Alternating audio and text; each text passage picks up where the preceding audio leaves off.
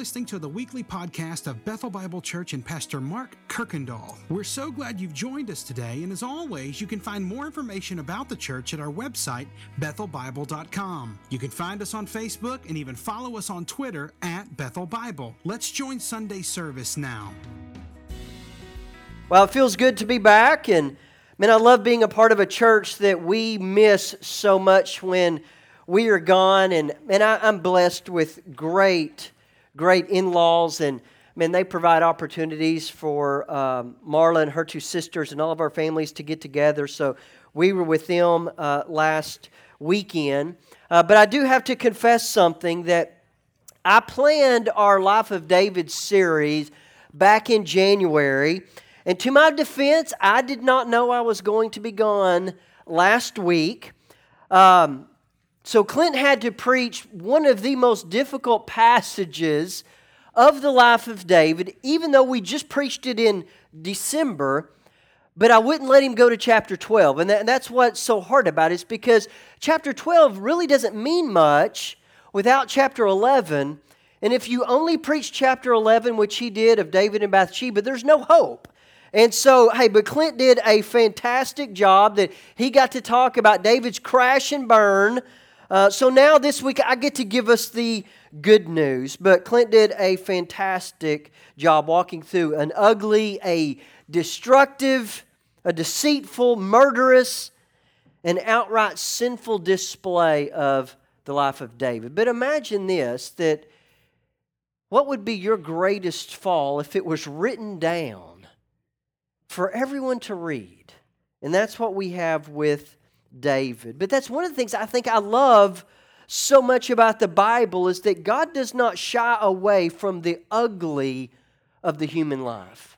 In fact, I think it's probably one of the reasons it makes the Bible so glorious and so beautiful, allowing us to see the ugly and the brutal and the sinfulness of God's people.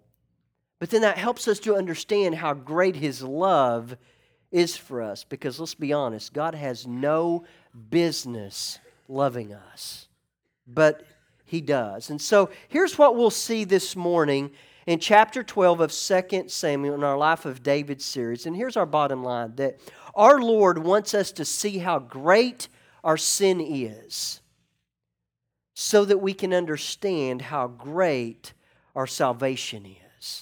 And I think the two have to work together. That's why you need chapter 11 and chapter 12 together, is that when you see the ugliness of sin, it makes the salvation all the more glorious.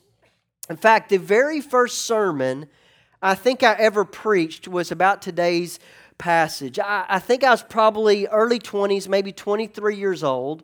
Had no business preaching whatsoever.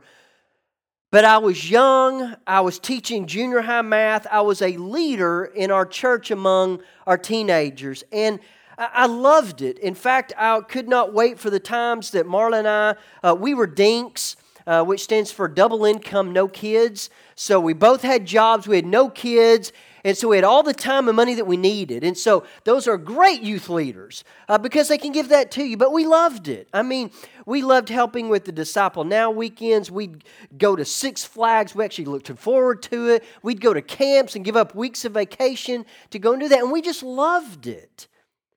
But I remember getting a call from a friend named Russell Knight, was a youth guy in Mount Pleasant. And he asked me to come and be their speaker for their kind of youth weekend.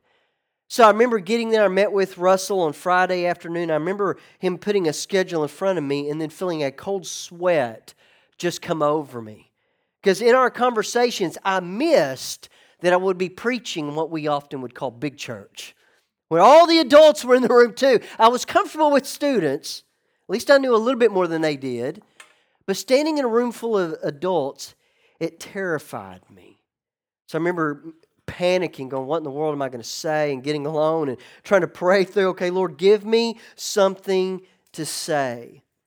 But now looking back, 20 years later, I see that in my early 20s, that God was doing something. Man, I had such a zeal for living for the Lord. I was overwhelmed by God's goodness in our lives. I saw my life's only hope. Nothing mattered more in my life than the Lord.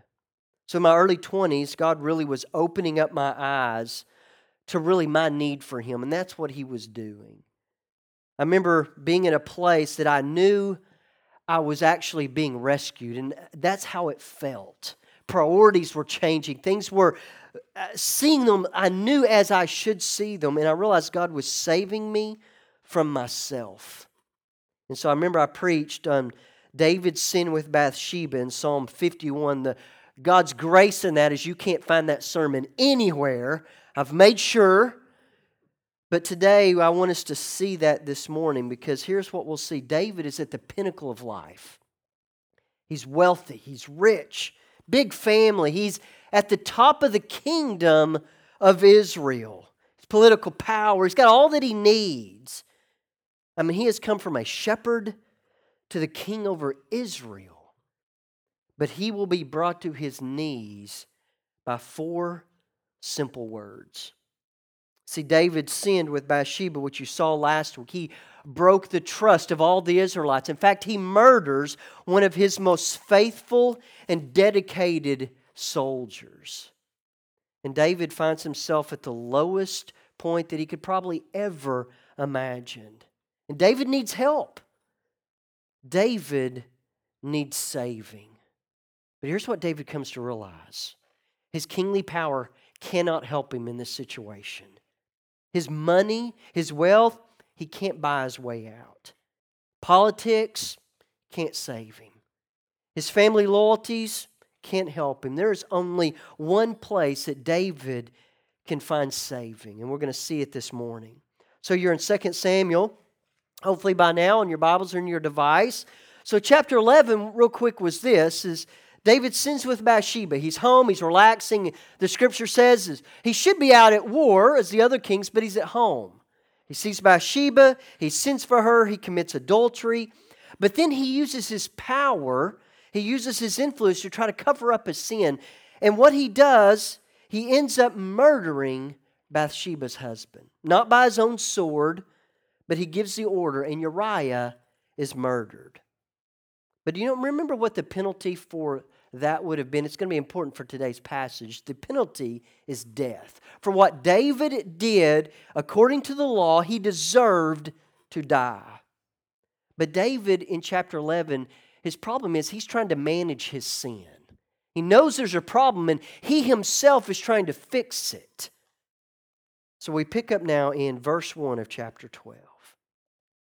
And the Lord sent Nathan, he's the prophet, to David. But put yourself in his place. You're the prophet.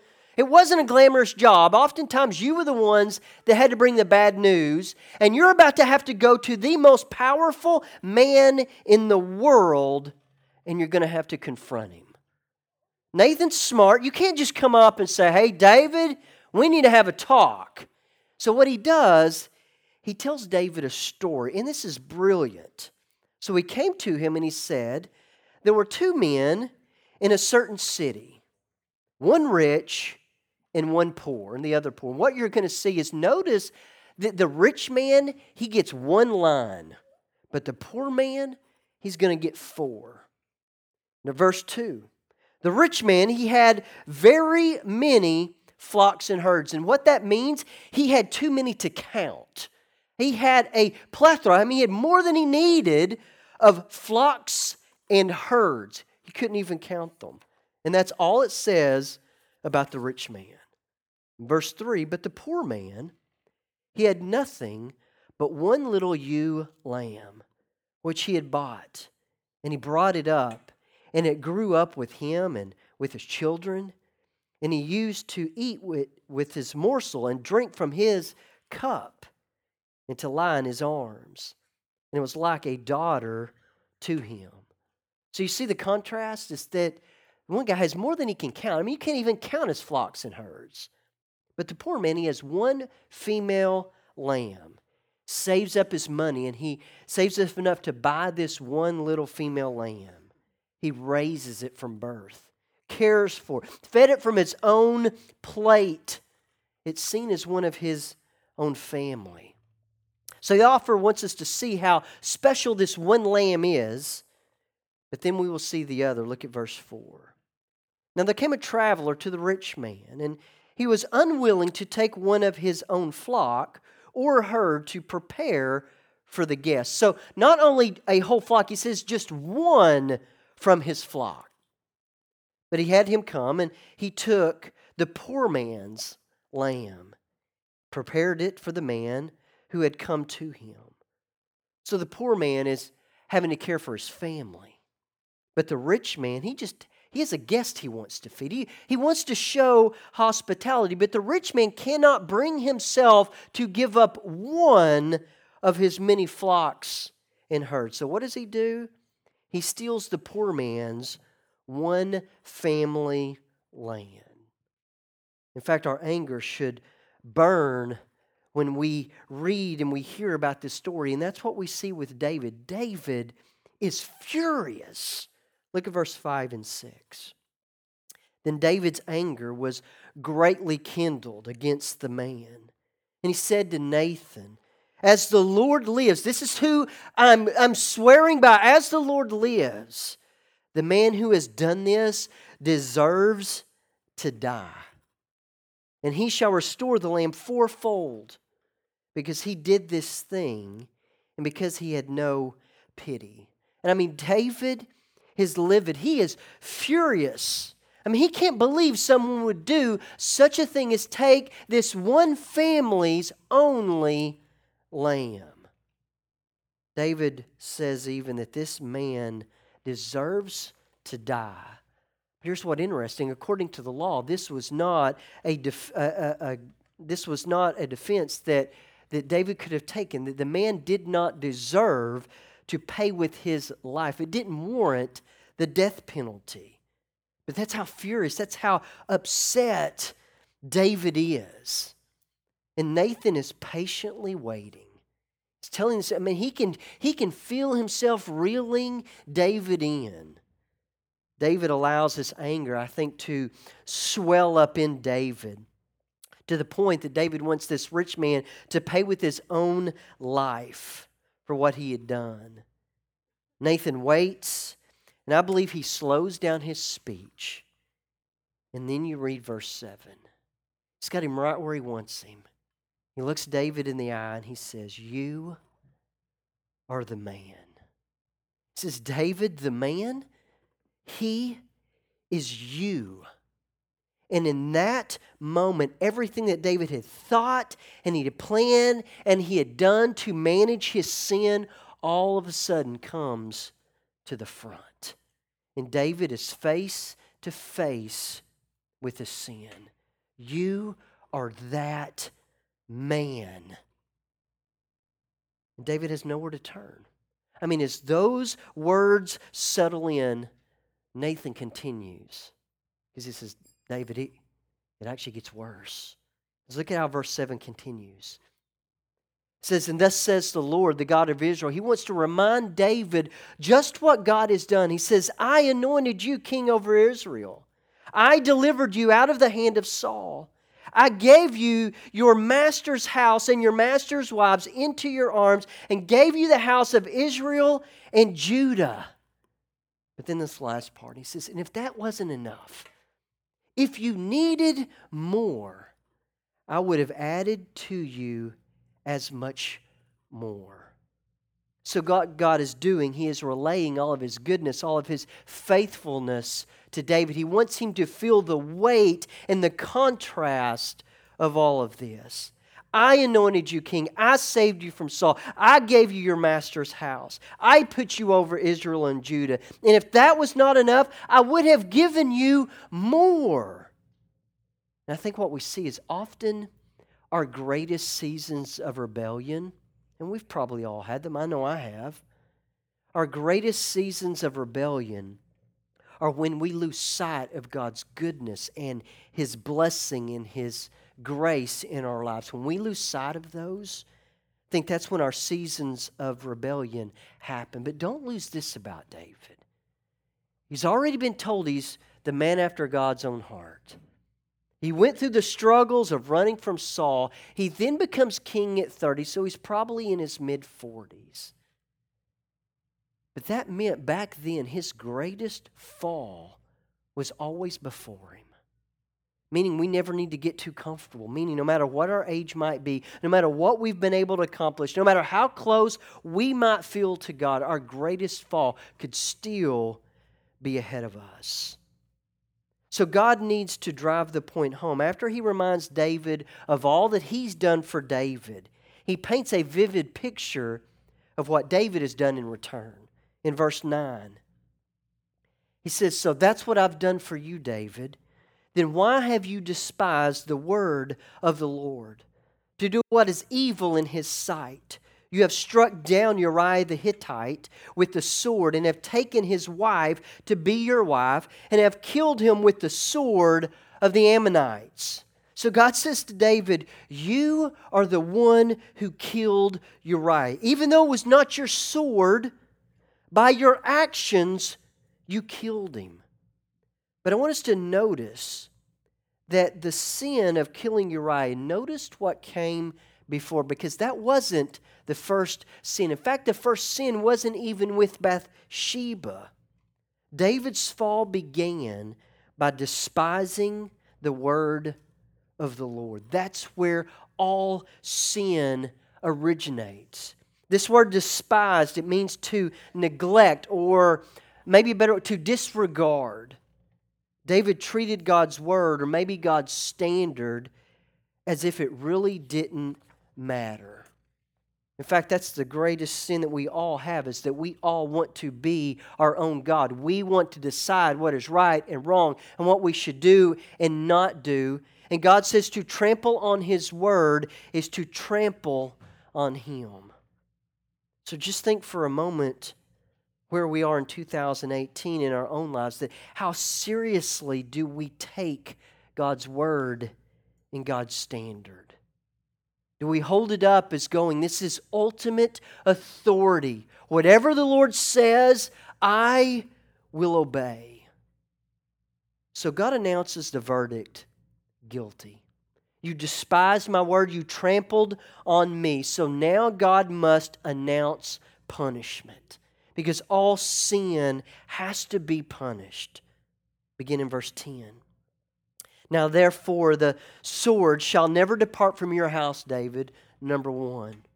Because you despised me, and you have taken the wife of Uriah the Hittite to be your wife, thus says the Lord, behold, I will raise up evil against you in your own house, number two. And I will take your wives before your eyes and give them to your neighbor, number three. And he shall lay with your wives in the sight of this sun. For you did in secretly, but I will do this thing before all Israel and before the sun. So here's the punishment. He says this, first of all, the sword shall never depart. Meaning this, you've had peace, David. No longer. No longer will there be peace. You will have war and you will have strife in the kingdom. But you will also have evil within your own home. In fact, all you have to do is turn over about 4 chapters and you watch David's own family rebel against him. He says, I'm going to take your wives and I'm going to give them to other men. David sinned in secret, but you're going to watch the evil of sin being lived out in front of you. But here's the question. Why would God do this? Why would God want that displayed for everyone to see?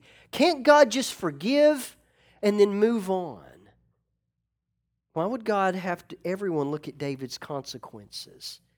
And that's because the Lord wants us to see how great our sin is, so that we can better understand how great our salvation is. Because if anyone understood it, if anyone appreciated it, it would have been David.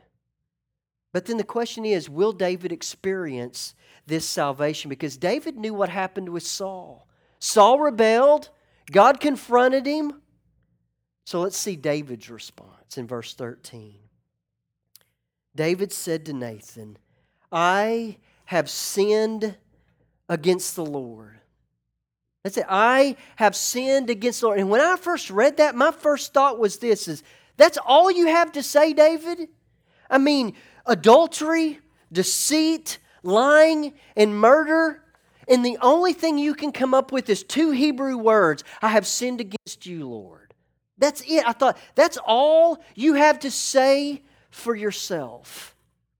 But then it hit me. I think that is what is so powerful. It's not what is there, but it's what is not there. So let's look at David's confession. That's all he says. I've sinned against you. But David's confession, it's so simple, but it's so powerful because notice what's not there. First of all, there's no excuses. David does not try to excuse his sin. He could have said, you know what? I've got needs. And my wives, listen, they're just not paying attention to me. But there's no excuses. There's no pleading his weakness. Listen, God, I was alone. No one understands the pressures of being king. No one gets it. There's no pleading his weakness. There's no explaining his sin away. If only I'd gone to battle like I should have, I never would have sinned like that. He doesn't compare himself to others. You know, I sinned, but man, do you remember Saul? Do you remember how evil he was? There's no comparing himself. But there is also no offering to do better or trying to fix it. You know, Lord, I'm sorry, but next time, hey, I will fly right. Next time, I'm going to get it right, Lord. There is no trying to fix it himself. So David simply does this. He really does two things. He takes responsibility for his sin, but then he relies on grace to transform him. David knows he can't fix his own problem. So I think this is the key, is that to be a man after God's own heart is not to be sinlessly perfect, but is to be utterly submissive to the correcting word of God. And that's the difference between him and Saul. They both failed miserably. They're both sinful. But when God's word came, David submitted to it. And I think this is such a great example for us. Because I don't know when the last time was that you felt the conviction of the Spirit and you just began confessing. I think oftentimes we can offer excuses. Listen, hey, I'm sorry for my anger, but you know what? You just don't know what it was like growing up the way I did. That's just how I was raised. We use our words in hurtful ways and, well, you know, we can plead our weakness. We can compare ourselves to others. We can offer to try to do better. Oh, if you'll just forgive me, you know, I won't do that again. But remember that confession is simply taking responsibility for our sins and saying, I did it. It's all me. But then it's relying on grace to transform you. But I want us to see, I think, the most glorious part about this whole story of David's life.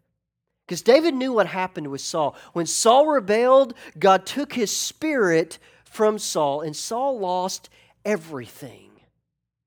So David is confronted with his sin. He can't deny it anymore.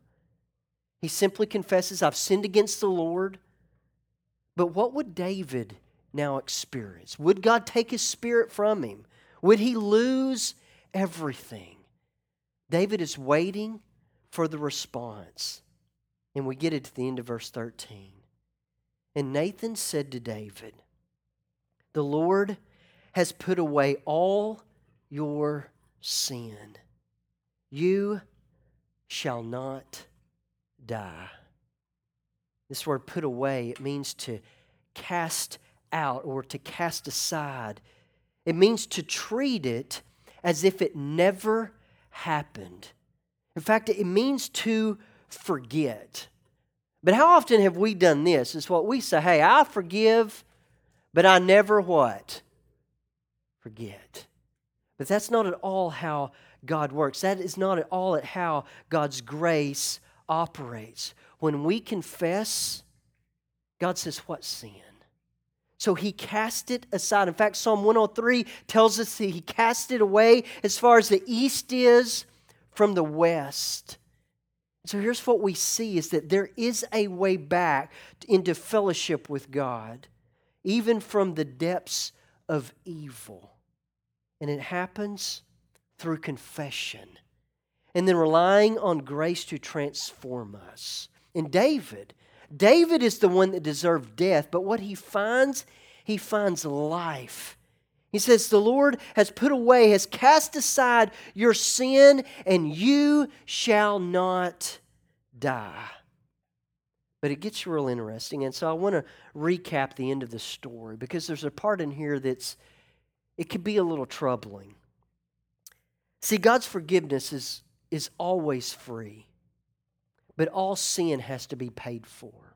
And here's the gospel, is that you will pay for your sin, and it will take you an eternity to do it. Or you rely on Christ to pay it for you. So God tells David, listen, David, I'm going to put away your sin. I'm going to cast it aside. You will not die. But he says, however, the child that Bathsheba is carrying, that child will die. And I think this had to be the hardest part for David as a parent. Because I believe David would have done anything to save that child. The hardest part of enduring all of this would have been knowing that his sin is bringing this about. And I believe David wanted to pay for his own sins. But God is teaching David and He's teaching us, listen, you can't do it. You can't pay for your sins. And as that child is laying in that bed sick, David begins to fast. He goes to the temple and he prays and he cries out to God to save his child. The servants are trying to get David to eat and to rest, but he won't do it. Because you see, David understands God's grace, and even though he knows he doesn't deserve it, he's crying out for more and more of it. But then the moment comes that the child dies. It is in that moment that David washes and he eats. And this utterly confuses everyone around them and say, Why are you doing this? You should have been mourning and fasting then. Why are you getting cleaned up now? Now is when you should be mourning. But you read verse 21. Then the servant said to him, what is this thing you have done? You fasted and you wept for the child while the child was alive. But when the child died, you rose and you ate food. They're saying, David, you have it all backwards. And he said, while the child was still alive, I fasted and I wept, for I said, who knows whether the Lord will be gracious to me, that the child may live. He was asking for more and more grace for God to do something. But then in verse 23, he says, but now he is dead. What should I fast? Can I bring him back again? But here is where you see faith be given to David. He says, I shall go to him, but he will not be able to return to me. And what we see is David accepted God's will. He laid himself out before the Lord, but then he rose up again, as painful as it was, and he accepted God's will. But notice the faith and the hope that God gave David. David said, I cannot bring my child back, but one day I will go to him. And I believe this is one of the verses that proves that all children who die are with the Lord. You could go to Deuteronomy 1, John chapter 9, Romans 1, and Romans 5, that the Lord has a special place in His heart for children. And so what we come face to face with this morning is that the Lord wants us to see how great our sin is. He doesn't do it to shame us. He doesn't do it to make us feel bad about that in and of itself. He does it so we will understand more greatly the salvation that we have. And David was only able to see how great his salvation was after he saw how great his sin was. And his sin was monstrous. But the grace of God was bigger and was more sufficient to forgive and to restore David. Listen how Paul Tripp kind of summarizes this. He says, we can't grieve what our heart hasn't seen. And that's why God wants us to see our sin. But you cannot confess what you have not grieved. You cannot repent of what you have not confessed. Only when our eyes become open by an act of grace that we begin to confess and to seek the help of our Savior. See, sin is the ultimate human disaster. Sin destroys relationships, it destroys homes, marriages, communities, careers, and lives. And David needs saving. But his kingly power can't save him. His wealth can't buy his way out. Politics can't save him. His family loyalties can't help him. There's only one place, and he finds it in the Lord. A few weeks ago, there was a funeral of the great Billy Graham, someone I grew up watching and hearing about. I never was able to go to one of his crusades, but you've probably seen them at least on TV. And at his funeral, there was story after story after story of this great man of the Lord, man of such integrity. And they were going through sharing story after story, speaker after speaker. But of all the ones I watched, the one that stood out to me the most was by his youngest daughter, the middle of the road, his daughter Ruth. She shared some funny stories and about growing up and even under love and care of Billy Graham. But then she got real personal. And she said that after 23 years of marriage, that marriage ended in failure. And she said, you can't imagine the embarrassment and the failure that I felt. The daughter of the great Billy Graham can't keep her marriage together. Her family advisor said, it'd be good for you to move away, get a new start. So she moved closer to her sister and says that she found a good church to get involved with, but it didn't take long, and she was introduced to a widower. And she said they began to date fast and furious, and they quickly announced that they were going to be getting married. But her children pleaded with her not to. But she thought, listen, I'm a grown woman. You can't tell me what to do.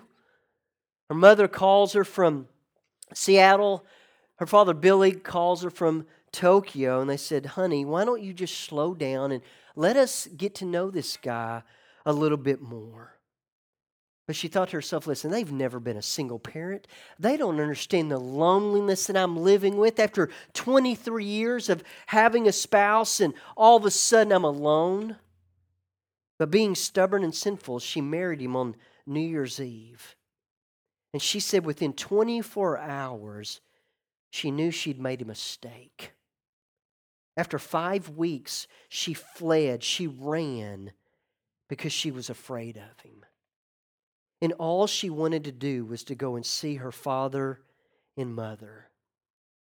But she thought, how could I? How could I face him after the disgrace now of 2 failed marriages?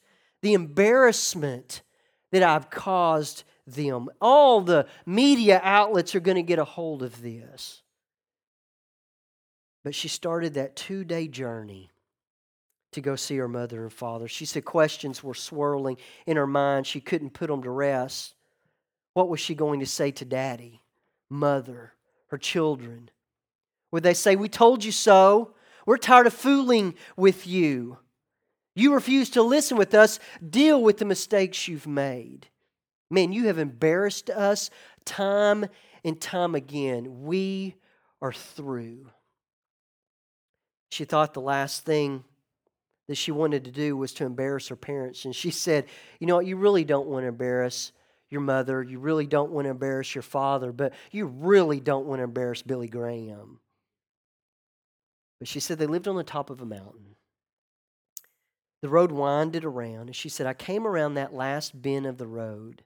And when she said, I came around that bend, there stood my father, Billy Graham. As she climbed out of the car, she said, he put his arms around me, and he said 2 simple words, welcome home. There was no shame, no blame, only unconditional love. But then she said this. She said, my father was not God, but he showed me what God was like. You know, and I don't know where you find yourself this morning, but I want you to know that no matter what you've done or what you might be doing, there is always a way home. And it's through confession and the relying on grace to transform you. Because see, the Lord wants us to see how great our salvation is, only so that we will understand how great our salvation is. Let me pray. Father, this morning, what an incredible reminder of your grace. Lord, that there is no one that is beyond your reach. There isn't a sinner that you can't restore. No matter how great we may feel, Lord, you can restore us all. No matter what we have done or what we might be doing, there is always a way home. Through confessing and the relying on grace to transform us, that we can't manage our own sin. In fact, it's the worst thing we can do, and we saw that in David. Lord, we're thankful that you want to show us how great our sin is, so that we can understand how great our salvation really is. So, Father, help us to be people that are quick to confess, that are quick to respond to the correction of your Spirit. And Lord, then help us to lean upon the promise that you will cast away our sin as far as the east is from the west. And we're thankful that we can always find our way home. It's in your Son's name and by the power of your spirits we pray. Amen. Thanks again for listening to the podcast today. We hope that you were blessed and encouraged. And if you have any questions or comments, we want you to let us know. Simply send your thoughts to questions@bethelbible.com. Thanks for spending time with us, and be sure to join us next week on the Bethel Bible Podcast.